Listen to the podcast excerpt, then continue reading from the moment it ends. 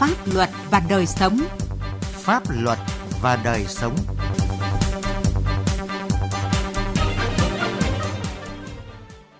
Kính chào quý vị và các bạn. Chương trình Pháp luật và đời sống hôm nay có những nội dung sau. Công an Hải Dương triệt phá nhiều đường dây đánh bạc sử dụng công nghệ cao. Giải pháp nào để ngăn chặn cờ bạc qua mạng? Quảng Trị tai nạn rình rập vì xe tải né trạm thu phí trên quốc lộ 1A. Pháp luật đồng hành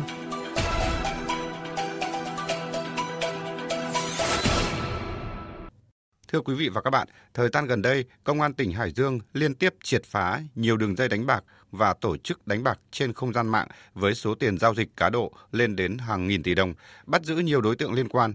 Kết quả những chuyên án này của lực lượng cảnh sát hình sự công an tỉnh Hải Dương thể hiện tinh thần đấu tranh kiên quyết với tội phạm, góp phần đảm bảo an ninh trật tự trên địa bàn. Ghi nhận của phóng viên Quang Chính. Ngày 13 tháng 4 vừa qua, Phòng Cảnh sát Hình sự Công an tỉnh Hải Dương triệt xóa đường dây cá độ bóng đá qua mạng Internet do Trần Anh Tài, trú tại thị trấn Phú Thái, huyện Kim Thành, tỉnh Hải Dương cầm đầu, bắt giữ 5 đối tượng. Từ tháng 12 năm 2021 cho đến khi bị bắt, Tài cùng các can phạm đã tổ chức cho nhiều người đánh bạc qua mạng Internet với tổng số tiền hơn 850 tỷ đồng. Theo các trinh sát, đường dây cá độ bóng đá này hoạt động khép kín, gồm phần lớn những đối tượng có tiền án tiền sự, có kinh nghiệm đối phó với cơ quan công an. Trước đó ít ngày, đường dây đánh bạc đa cấp trên mạng Internet có quy mô lớn nhất tại tỉnh Hải Dương từ trước đến nay, với số tiền giao dịch gần 2.000 tỷ đồng do Nguyễn Tuấn Anh, trú tại quận Hoàng Mai, Hà Nội cầm đầu, cũng bị triệt xóa. Bằng các biện pháp nghiệp vụ, các trinh sát phát hiện trên mạng xã hội hình thành kênh đánh bạc có giao diện khá giống sàn chứng khoán. Để đối phó với cơ quan chức năng, nhóm điều hành website này dựng biểu đồ như hình chứng khoán. Ban đầu người chơi không hiểu, nhưng khi tham gia rồi thì họ biết đây là hình thức đánh bạc – nhưng vì hám lời nên đã tích cực lôi kéo thêm người chơi. Đại úy Vũ Đình Dũng, điều tra viên phòng cảnh sát hình sự công an tỉnh Hải Dương cho biết, Tuấn Anh mua cốt của sàn giao dịch quyền chọn nhị phân trên mạng Internet, sau đó lôi kéo nhiều đối tượng ở Hải Dương, Hà Nội và nhiều tỉnh thành khác tham gia làm cấp dưới cho mình. Đường dây cờ bạc này hoạt động theo hình thức đa cấp. Đối tượng rất là tinh vi, như trước đây có một số những cái vụ án khác khi mà cần đăng ký những thông tin để có thể đánh bạc được thì các đối tượng lại đăng ký thông tin cá nhân rất là rõ ràng. Nhưng đây là các đối tượng chỉ cần mỗi địa chỉ email thôi không cần thông tin cá nhân gì cả. Nó gây khó khăn cho cái việc là sau này cơ quan công an nó cứ trích xuất dữ liệu ra được nhưng mà rất là khó để truy nguyên được các đối tượng mà ở bên ngoài đời thật. Tại cơ quan điều tra, Nguyễn Tuấn Anh khai những người tham gia đặt cược thắng thua sử dụng đồng tiền ảo USDT làm công cụ trung gian để đánh bạc trên sàn người chơi đánh bạc với hệ thống sàn khi thắng sẽ được hệ thống trả tiền bằng điểm có thể quy đổi ra đồng tiền ảo USDT, từ đó chuyển thành tiền Việt Nam. Cái cách thức giao dịch ở trên sàn thì nó dựa vào cái tỷ giá giữa đồng Bitcoin và đồng USDT ạ. Khi mình giao dịch thì mình sẽ nạp tiền điện tử vào trong tài khoản và sẽ có hai cách giao dịch là cách thứ nhất là mình sẽ sử dụng cái tài khoản để chơi thử. Còn cách thứ hai thì mình sẽ nạp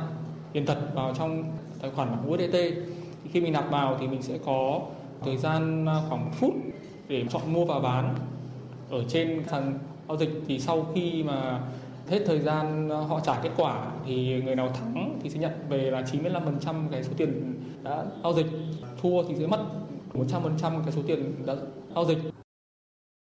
Sự phát triển mạnh mẽ của công nghệ thông tin hiện đã và đang có tác động tích cực đến các mặt của đời sống xã hội. Tuy nhiên, đi liền với đó, tội phạm sử dụng công nghệ cao cũng diễn biến phức tạp, nổi lên là tình trạng đánh bạc và tổ chức đánh bạc trên không gian mạng.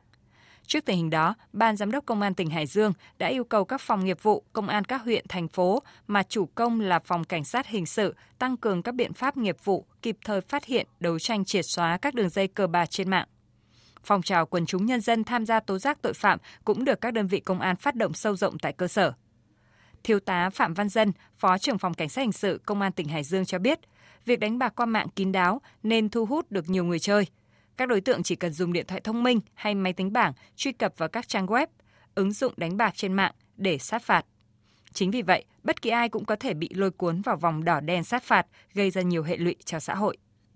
Thì qua đây cũng xin ờ, cảnh báo đến người dân cần nâng cao tinh thần cảnh giác, đặc biệt là đối với các cái đối tượng có các cái tin nhắn quảng cáo ở trên các mạng xã hội và giáo dục cái con em chúng ta là đề phòng đối với các đối tượng có các cái hành vi dụ dỗ, lôi kéo vào những cái hành vi đánh bạc hoặc là tiền ảo cái đó đều là những cái hành vi mà rất dễ dẫn đến cái tình trạng là đi vào cái con đường cờ bạc. Lợi nhuận lớn nên nhiều đối tượng đã bất chấp pháp luật để tổ chức đánh bạc qua mạng Internet. Các ông trùm cờ bạc có thể dùng mọi chiêu trò để thu hút người chơi. Người chơi có thể dễ dàng tham gia bằng nhiều hình thức như nạp thẻ cào, chuyển khoản Internet Banking. Khi người chơi tự biến mình thành con bạc, thì các ông trùm thu lợi hàng nghìn tỷ đồng từ người tham gia, gây nhiều bất ổn cho xã hội. Bởi vậy, việc tăng cường đấu tranh trấn áp các đường dây cờ bạc này của Phòng Cảnh sát Hình sự Công an tỉnh Hải Dương đã góp phần mang lại cuộc sống bình yên cho nhân dân.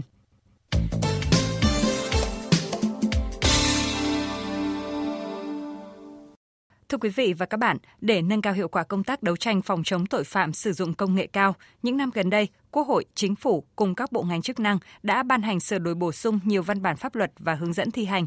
Dù đã có những hiệu quả nhất định, nhưng trong thực tiễn vẫn còn những quy định chưa phù hợp, chưa lường hết những hành vi vi phạm. Các đối tượng vì thế đã lợi dụng lách luật để đánh bạc và tổ chức đánh bạc trên không gian mạng. Điều 26, Nghị định 167-2013 của Chính phủ quy định đối với hành vi rủ dê, lôi kéo người khác đánh bạc có thể bị xử phạt hành chính từ 5 đến 10 triệu đồng, thậm chí có thể bị truy cứu trách nhiệm hình sự. Điều 321, 322 Bộ Luật Hình sự năm 2015 sửa đổi bổ sung năm 2017 quy định về tội đánh bạc, tội tổ chức đánh bạc hoặc gá bạc, tuy đã cụ thể, rõ ràng, nhưng theo Đại tá Nguyễn Thị Tuyết, nguyên Phó Tránh Tòa Phúc Thẩm Tòa án Quân sự Trung ương, hành vi sử dụng công nghệ cao trong hai tội danh này vẫn nằm ở tình tiết định khung chứ chưa quy định thành một tội riêng. Vì vậy, mức độ răn đe chưa cao, chưa phù hợp với tính chất, mức độ của tội phạm. Đánh bạc qua mạng, tổ chức đánh bạc qua mạng với một cái số lượng người tham gia rất là lớn, số tiền mà các cái đối tượng tham gia vào việc đánh bạc lên đến hàng ngàn tỷ đồng tính chất mức độ gây thiệt hại cho xã hội quá lớn. Cái việc đánh bạc này nó còn mang cái tính quốc tế rất là cao, dẫn tới là chính là tài sản trong nước bị chảy ra nước ngoài rất là nhiều. Cho nên tôi đề nghị phải sửa đổi luật hình sự theo hướng là quy định cái tội đánh bạc và tổ chức đánh bạc, sử dụng công nghệ cao ấy là một cái tội riêng với cái khung hình phạt, mức hình phạt cao hơn, mới bảo đảm cái sự gian đe. Nhìn nhận vấn đề ở một góc độ khác, luật sư Nguyễn Thế Truyền, công ty luật Thiên Thanh, đoàn luật sư Hà Nội phân tích bản chất của cờ bạc là thắng thua bằng tiền. Vì vậy, cơ quan chức năng cần quản lý chặt chẽ nguồn tiền ra vào trên hệ thống điện tử. Đồng tiền mà tham gia vào mà không rút ra được thì không ai tham gia chơi. Vậy hãy quản lý chặt những cái đoạn khi nó chuyển đổi, chẳng hạn như các ví điện tử, các cổng trung gian thanh toán hay liên quan đến các mua bán chuyển tiền qua đồng tiền điện tử thì ở đây đồng tiền điện tử của ta chưa rành mạch rõ ràng. Các cổng trung gian thanh toán đang buông lỏng quản lý. Bạn sẽ thấy trong thời gian vừa rồi một hiện tượng đi mua thu gom rất nhiều các chứng minh thư trôi nổi trên thị trường để mở tài khoản chuyển tiền chạy lòng vòng. Vậy thì khi phát triển các tài khoản cá nhân cần phải một sự phối hợp đồng bộ từ bên ngân hàng, bên an ninh và bên quản lý về mặt viễn thông để ngăn chặn đối tượng lợi dụng không gian mạng thực hiện hành vi đánh bạc và tổ chức đánh bạc, cần thực hiện đồng bộ các giải pháp, trong đó tập trung vào các giải pháp về cơ chế chính sách, pháp luật, công nghệ. Theo tiến sĩ luật sư Đặng Văn Cường, trưởng văn phòng luật sư chính pháp, đoàn luật sư thành phố Hà Nội, cùng với tăng cường công tác tuyên truyền phổ biến giáo dục pháp luật, nâng cao nhận thức, ý thức chấp hành pháp luật của người dân, cần tạo công an việc làm cho người lao động để giảm bớt những người nhàn cư vì bất thiện, lao vào các trò chơi, các hình thức đánh bạc trái phép trên mạng Internet. Cơ quan chức năng cũng cần phải tăng cường công tác quản lý các cái đơn vị thực hiện các cái hoạt động cung cấp các cái dịch vụ trò chơi điện tử. Ở ngoài ra thì tôi nghĩ rằng là cũng cần phải tăng cường cái trách nhiệm của các đơn vị trung gian thanh toán, các cái đơn vị cung cấp các thẻ cào điện thoại, cung cấp ví điện tử, tiền điện tử thì cần phải kiểm tra xem xét trách nhiệm của các đơn vị tổ chức trung gian này. Để đấu tranh với các đối tượng có hành vi đánh bạc và tổ chức đánh bạc trên không gian mạng, cùng với việc áp dụng các giải pháp phòng ngừa như tuyên truyền, phổ biến giáo dục pháp luật, kịp thời phát hiện, xử lý các hành vi vi phạm pháp luật, thì việc sửa đổi bổ sung các quy định của pháp luật để tăng cường các chế tài hình sự là điều cần thiết. Cơ quan chức năng cần nghiên cứu, cân nhắc những biện pháp nhằm hạn chế việc truy cập các địa chỉ đánh bạc trực tuyến.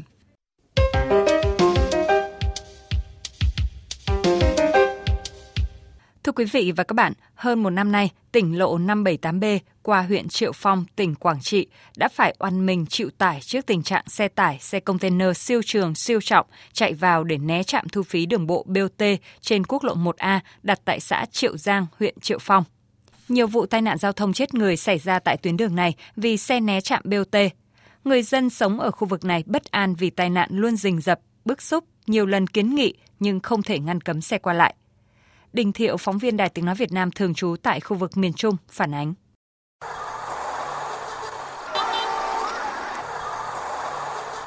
Tỉnh lộ 578B đoàn qua địa phận thôn Dương Văn Lộc, xã Triều Thuần, huyện Triều Phong, tỉnh Quảng Trị, chỉ vài trăm mét nhưng có hai trường học và trụ sở ủy ban nhân xã nằm sát mặt đường.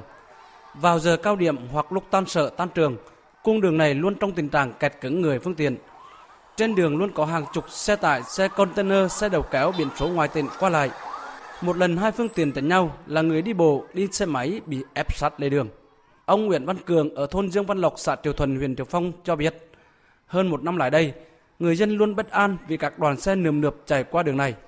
Trước đây, con cái từ đến trường học, bây giờ phụ huynh phải đưa đón vì sợ tai nạn xảy ra.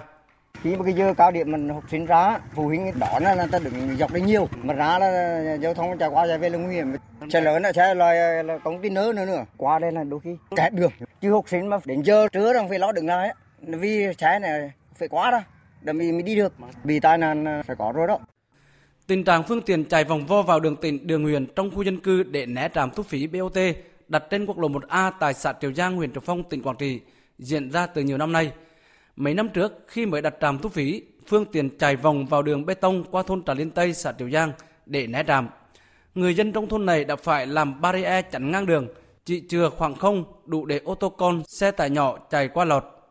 Khi cung đường này bị ngăn, các lái xe lại rẽ vào quốc lộ 49C và tỉnh lộ 578B để né trạm thu phí. Vậy là nhiều vụ tai nạn giao thông gây chết người, kẹt xe xảy ra trên tuyến đường này. Ông Võ Văn Hưởng, Chủ tịch Ủy ban nhân xã Triều Thuần, huyện Triệu Phong cho biết, cách đây vài tháng xảy ra một vụ tai nạn giữa xe tải với xe gắn máy ngay trước trụ sở Ủy ban nhân xã, làm người đi xe máy tử vong tại chỗ. Trước đây là đường liên xã, chứ nâng cấp lên cái đường liên tỉnh, mặt đường thì hẹp nhưng là xe đầu kéo, container và xe tốc hành trọng tải xe lớn là ngay đêm là chạy qua Triều Thuần chúng tôi là rất nhiều mục đích nó tỉnh tạm vé vừa qua thì à, xã chúng tôi thì cũng xảy ra nhiều cái vụ tai nạn chết người trong đó là chủ yếu là xe đầu kéo và container rất lớn và xe tốc hành đường thì hẹp chạy dậm lên cái đường phân cách luôn rất lo âu Xe chạy vòng vo né trạm thu phí BOT trên quốc lộ 1A đoạn qua tỉnh Quảng Trị diễn ra nhiều năm nay, gây mất an toàn giao thông. Người dân và chính quyền các địa phương dọc tuyến nhiều lần kiến nghị lên cơ quan chức năng, nhưng đâu lại vào đấy. Đại diện Phòng Cảnh sát Giao thông Công an tỉnh Quảng Trị cho biết, tỉnh lộ 578B quốc lộ 49 hiện nay chưa có quy định cấm các phương tiện trọng tải lớn đi vào nên không có cơ sở để xử phạt. Ông Trần Hữu Hùng, Giám đốc Sở Giao thông Vận tải, Phó trưởng Ban An toàn Giao thông tỉnh Quảng Trị cho biết, giải pháp hiện nay mới chỉ làm cắm biển quy định hạn chế tốc độ, làm gờ giảm tốc đối với phương tiện qua lại tuyến đường này, chứ không thể cấm xe đi qua. Đường cái cấp nào có cái tải trọng có cấp đó, thì còn xe thì đường sáng người ta có quyền đi lại chứ nhưng mà có giới hạn tải trọng chạy hư đường phạt quá khổ quá tải thôi. Tỉnh đã chỉ đạo ban an toàn giao thông các địa phương, tức là các huyện, tăng cường công tác kiểm tra, xe quá khổ quá tải trên địa phương đó. Về phía sở giao thông vận tải để có lực lượng thanh tra, phối hợp để kiểm tra, kiểm soát để đảm bảo an toàn và đảm bảo kết cấu hạ tầng đường bộ.